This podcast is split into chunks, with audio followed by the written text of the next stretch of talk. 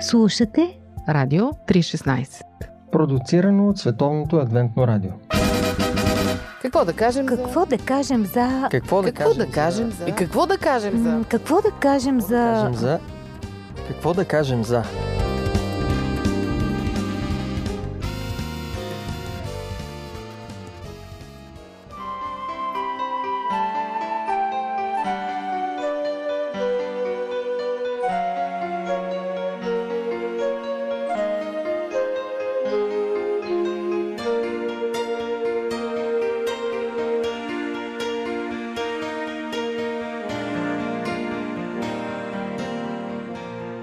Здравейте, уважаеми слушатели! Аз съм Мира. Днес в студиото съм с Ради и с Боби и си говорим за съвместното съжителство без брак. Модерна тема, дори вече бих казала, ето дори модерна, тя е наше ежедневие. Миналата година статистиката ми направи впечатление за първи път в историята на България. Над 50% от новородените бебета са родени от майки, които не са в брачни отношения с бащата на бебето. На някои хора това се стори съвсем нормално, други бяха ужасени. Не само млади хора обаче, които са по принцип по-така склонни към свободата, но и съвсем олегнали хора на средна, дори над средна възраст защитават идеята, че брака е отживелица, че подписите осложняват нещата. Дори има по-категорични твърдения, че брака убива любовта. В същото време обаче пък защитниците на традиционното семейство се позовават на изследвания, според които човешкият мозък прави разлика дали живеем в законен брак или не и съответно задава различно отношение към партньора. Днес, за съжаление, в нашото студио истинска дискусия по въпроса няма да се получи, защото ние и тримата сме традиционалисти, защитници на брака, но ще се опитам да отговорим на въпроса защо е важно хората да се женят, а не просто да се събират. Вие да разкажете някаква история, свързана с вашата защита на семейния модел. Моята история е историята на моите родители които имаха много трудни отношения, много са различни. А, оженили са се просто майка за да бъде женена, татко защото бил влюбен. Но общо взето имаха изключително трудни отношения и са били на моменти близо до раздялата. А, но сега виждам, че м- това, че са останали заедно, дава в момента плодове в тяхната връзка и оценявам, че жертвата, която може би са направили в определен момент от живота си, да не си хване всеки пътя, ми е дало на мен нещо много. Да имам. Основа. Да, да имам майка и баща, да имам двама, двата модела и така нататък. И всъщност, като зрял човек, много силно оцених а, това нещо. Че когато се посветиш и останеш до край, макар да минеш през големи трудности, в крайна сметка идва един момент, в който си казваш, струвало си е. Понякога не си е струва. Понякога да се стига до разводи. Не, има ситуации и случаи, когато наистина хората са търпяли Твърде и са много. си пропиляли живота. Но понеже ти зададе въпроса за защитата на брака, за мен думата, която Ради използва, посвещение, е изключително ценна. Тя обяснява много. За мен брака е синоним на посвещение. Добре, ако няма брак, не могат ли двамата да се посветят един на друг? Не, не е възможно. Може би могат за известно време, както наблюдаваме, че се случва. Знаем, че в а, брака, изобщо в а, отношенията има и символика. Така че брачният договор е един символ. Ама ние говорим повече като християни. Сега, ако се абстрахираме от християнството, от Библията, от сериозните аргументи в полза на брака, ако примерно твой син ти каже, че един ден не иска да се жени, а така да си живее с момичето, което обича, ти какви аргументи ще му дадеш? Ами има доста сериозни аргументи за това нещо. Един от тях е наричан синдром на задния изход. Резервен план Б. да, значи няма как един човек да се посвети, ако той си остава врата, през която да излезе. И а, тази брачна клетва става една формалност, която ние знаем, докато смъртта ни раздели. Просто няма това посвещение, няма това желание ти да отдадеш себе си напълно и така както казва Библията, да възлюбиш другия като себе си. Брачния си партньор. Абе, сигурно сте разговаряли с такива хора, които защитават идеята с съвместното съжителство. Кой е основният аргумент? Аз съм поддържал тази теория. Сериозно? А, я да чуем Да, и сега. съм съветвал моите съученици точно това нещо. Но добре, какъв е аргумент? Основният, така, най-важният? Ами, има няколко аргумента.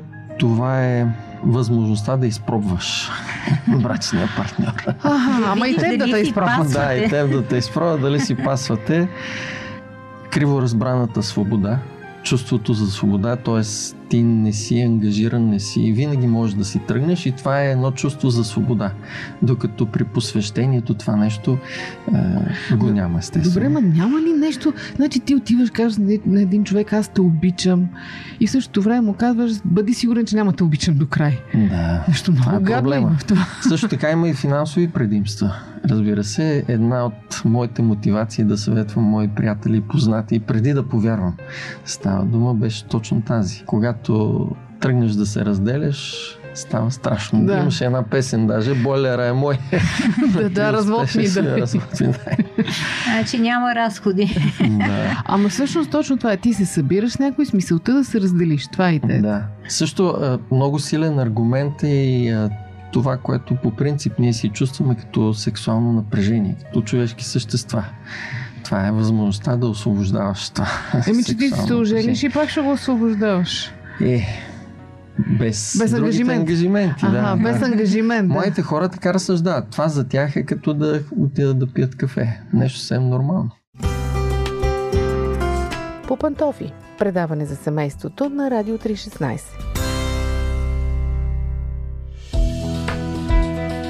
Вие слушате Радио 316. Продуцирано от Световното адвентно радио.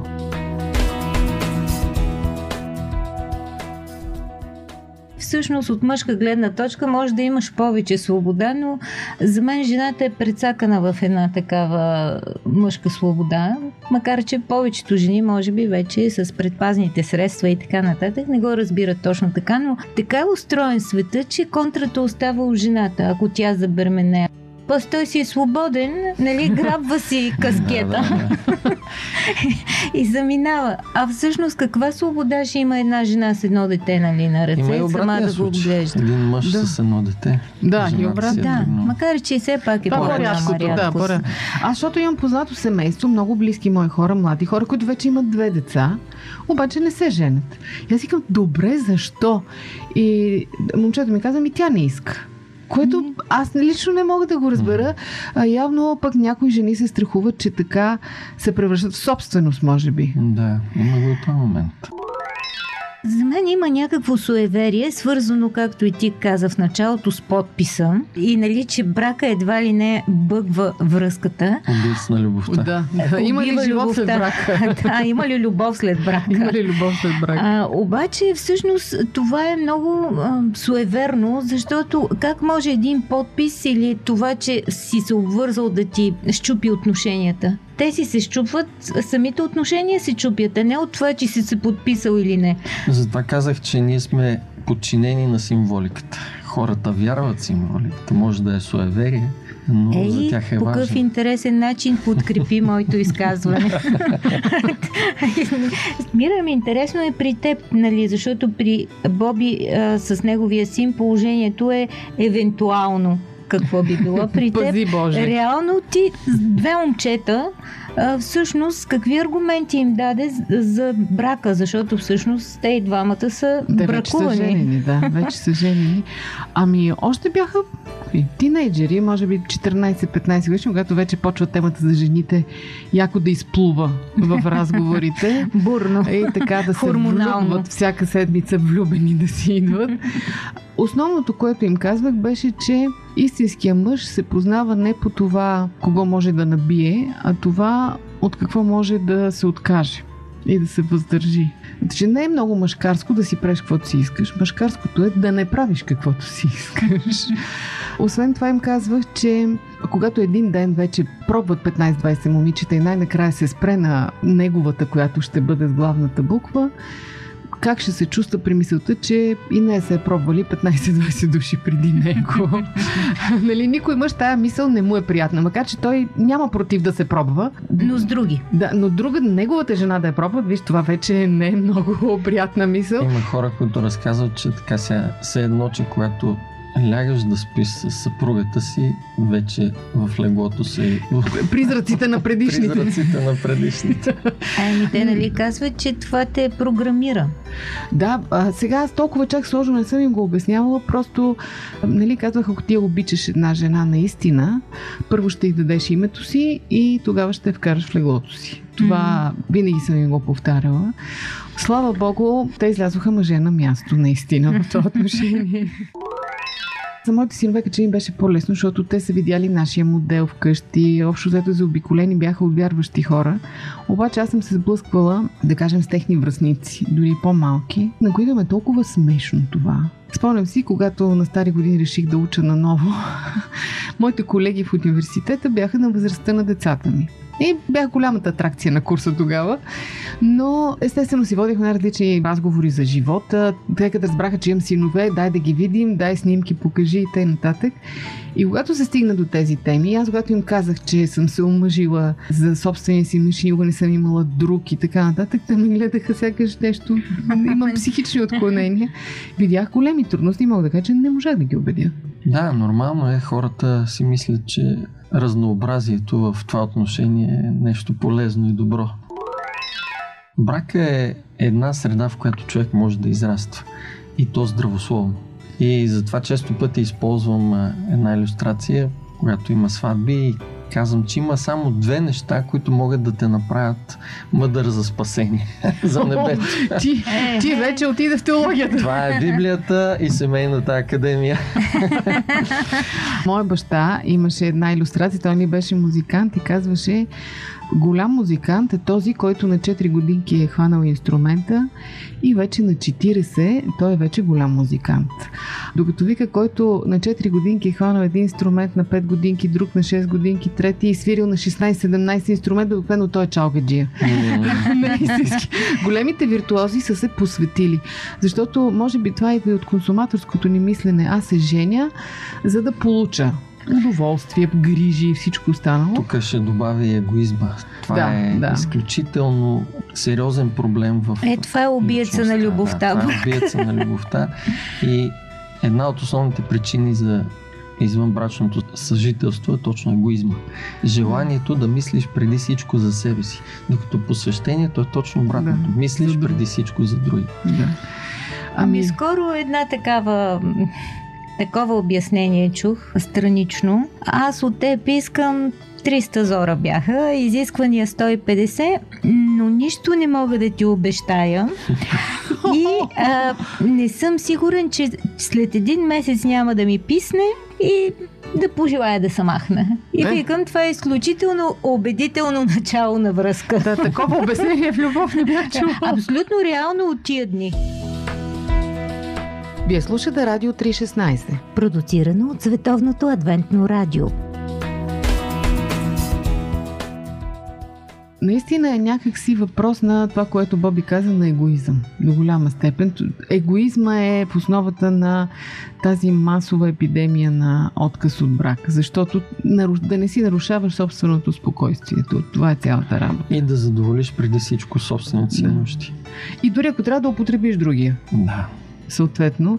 Докато едно дългогодишно зажителство в брак те учи да се променеш, не да променеш другия, ти да се променеш и да растеш и... Абе, както и да е. Трудно ще ги убедим. ли сте щастлив човек, който непрекъснато си сменя партньора?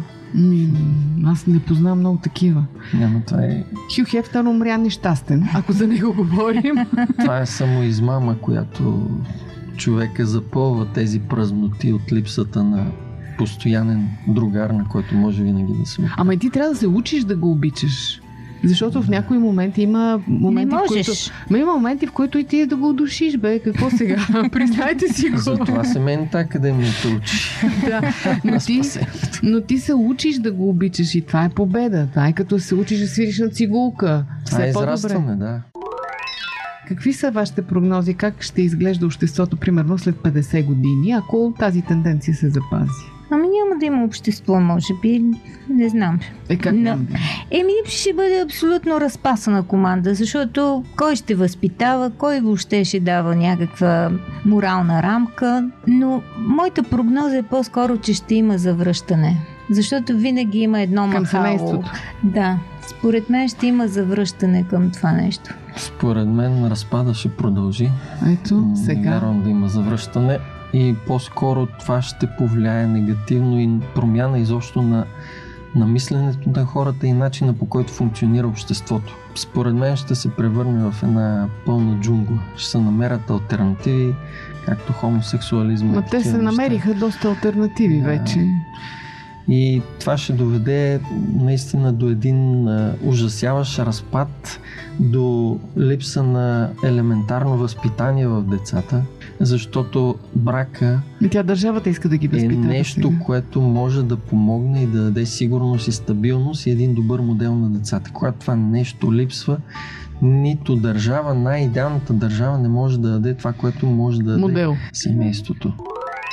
Какво можем да направим в такава ситуация? Защото Боби даде такава апокалиптична прогноза. Определено. Нещо, какво може да правим ние като обикновени хора, като родители, като хора заобиколени с млади хора? Как да им въздействаме? Ти какви аргументи ползваш? За мен най-доброто е личния пример, личния модел. Няма нищо по-хубаво от това да, да видиш Едно щастливо, едно щастливо да. семейство, което въпреки проблемите, скандалите дори, изблиците, след това намира прошката, намира близостта, Държат един на друг. държат се един за друг и демонстрират дори своята, своята нежност и своята любов един към друг. Аз сега това, като кажа, се сетих точно за същото младо семейство, което ви говоря, което не искат да се женят, макар и с две деца. А, момчето, защото него го познавам малко повече, говореше за баба си и дядо си, защото дядо му беше починал и той така се беше разчувствал и казва, искам един ден да съм като баба и дядо. Защото познаваше точно това, за което ти говориш, нали? За мен Примера. Още другото полезно и важно нещо, това е библейския принцип.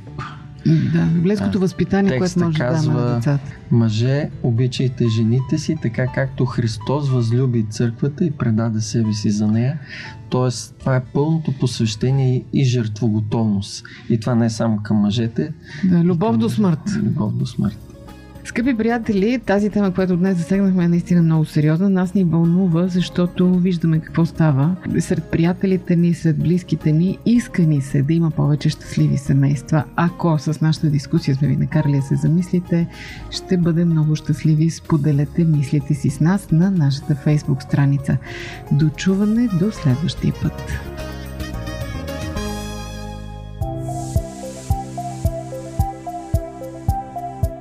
Слушате Радио 316. Продуцирано от Световното адвентно радио. сайт 3-16.bg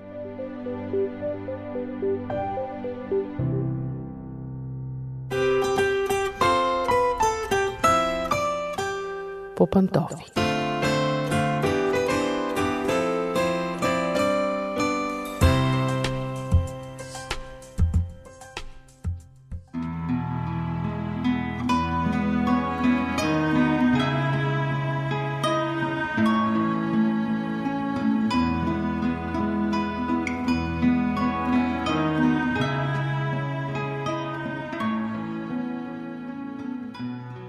Здравейте, скъпи приятели, аз съм Мира, отново сме по пантофи и отново си говорим за нещата в семейството. Представете си следната картинка, може би някои от вас дори няма нужда да си я представят, защото са я виждали на живо, но си я представете. Чакате, примерно на летището, на опашка, за да си чекирате багажа и пред себе си виждате едно младо семейство с малко детенце на 3-4 годинки. Изведнъж майката се обръща към бащата и започва да му крещи защо не е направил или е направил нещо, защо е забравил нещо и така нататък. Той ни остава длъжен, половината опашка ги слуша и най-вече детето. Представете си как се чувства това дете, когато чува майката да вика на баща му «Ти си глупак и за нищо не ставаш».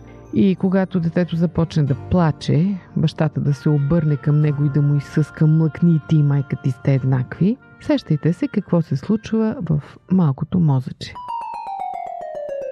Скъпи родители, когато правите подобни неща, т.е. когато си крещите в присъствието на своите деца, вие им нанасяте непоправими травми. Може би сте спрели да се уважавате помежду си и смятате, че това си е ваш проблем, но не забравяйте, че не е само ваш а засяга и онези, които вие, докато сте се обичали, сте довели на белия свят. Онези, за които сте се клели, че ще ги отгледате и възпитате по най-добрия начин, с които може би сте се гордели, когато са се появили. Запомнете, че във вашата борба за надмощие няма победител. Има само победени. И това са вашите деца. Може би онези от вас, които помнят зората на промените и началото на 90-те години в България, помните и една песничка за развода. Спомням си текста и беше много така показателен. Развод ми дай, повече не ме мъчи. Вземи панелите трабанта, въздуха ми остави. Помните ли я? Днес обаче битката между родителите, които се развеждат се е пренесла на малко по-друго ниво. Днес като че ли за панели и трабанти не се бием, а за това кой ще накаже повече другия. Само, че наказани са единствено децата. Знаете ли какво се случва в съзнанието на едно, да кажем, 4 годишно дете, което слуша как майка му бълва обиди срещу баща му или пък обратно? Сигурно знаете, че на тази възраст децата се идентифицират с родителите. Тяхното себеусещане се състои от две половини. Едната е свързана с майката, а другата с бащата. И подсъзнателно детето си казва, ако баща ми е глупак, защото мама го казва, значи и аз съм глупак. Ако мама е лоша, защото татко го казва, значи и аз съм лош. Сигурно ви се струва прекалено, но не забравяйте, че за децата символите, фиктивното съществуване, абстракциите не съществуват. За тях всичко е буквално. Може би смятате, че просто крясъците са проблема.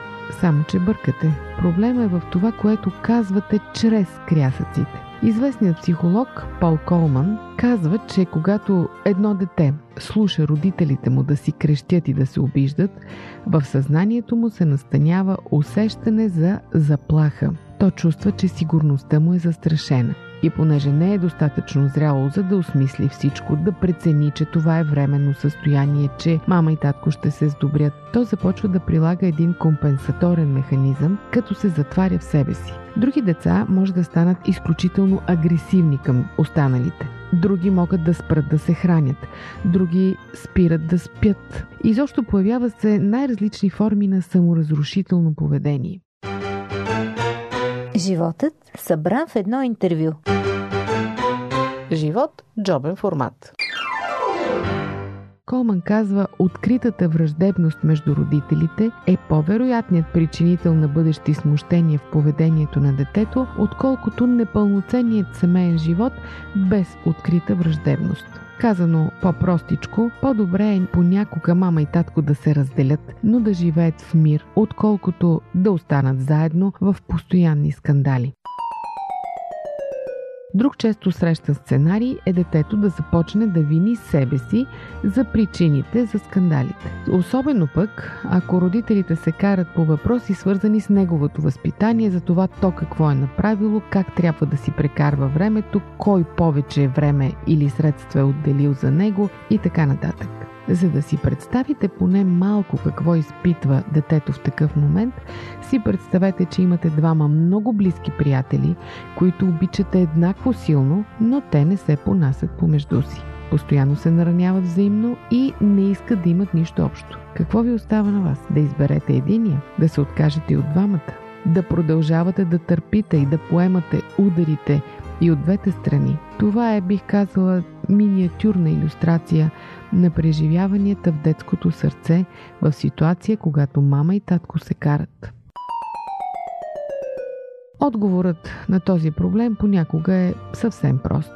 За детето е далеч по-важно родителите да изгладят недоразуменията помежду си, дори това да означава да живеят разделени, или поне да се въздържат да демонстрират своята враждебност в негово присъствие. Разбира се, идеалната среда, тази, която Бог е създал и която е предвидена за израстването на щастливи деца, е мама и татко да живеят в общ дом, да се обичат, да се уважават и да пръскат радост около себе си. Но когато тази идеална среда липсва, скъпи приятели, майки и татковци, проявете мъдрост, отговорност и зрялост. Вашият основен мотив, основният ви приоритет трябва да бъде любовта към детето, а не негативните емоции към вашия партньор. Най-важно за вас трябва да бъде детето да остане възможно най-малко наранено, а не непременно вие да победите във вашите битки. Не забравяйте, каквото посее човек, това и ще пожане. С тази хубава и важна мисъл завършвам за днес.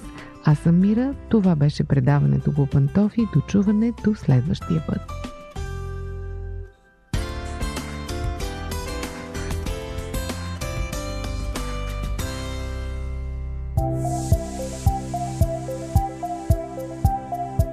Радио 316 Продуцирано от Световното адвентно радио. Сайт 3-16.bg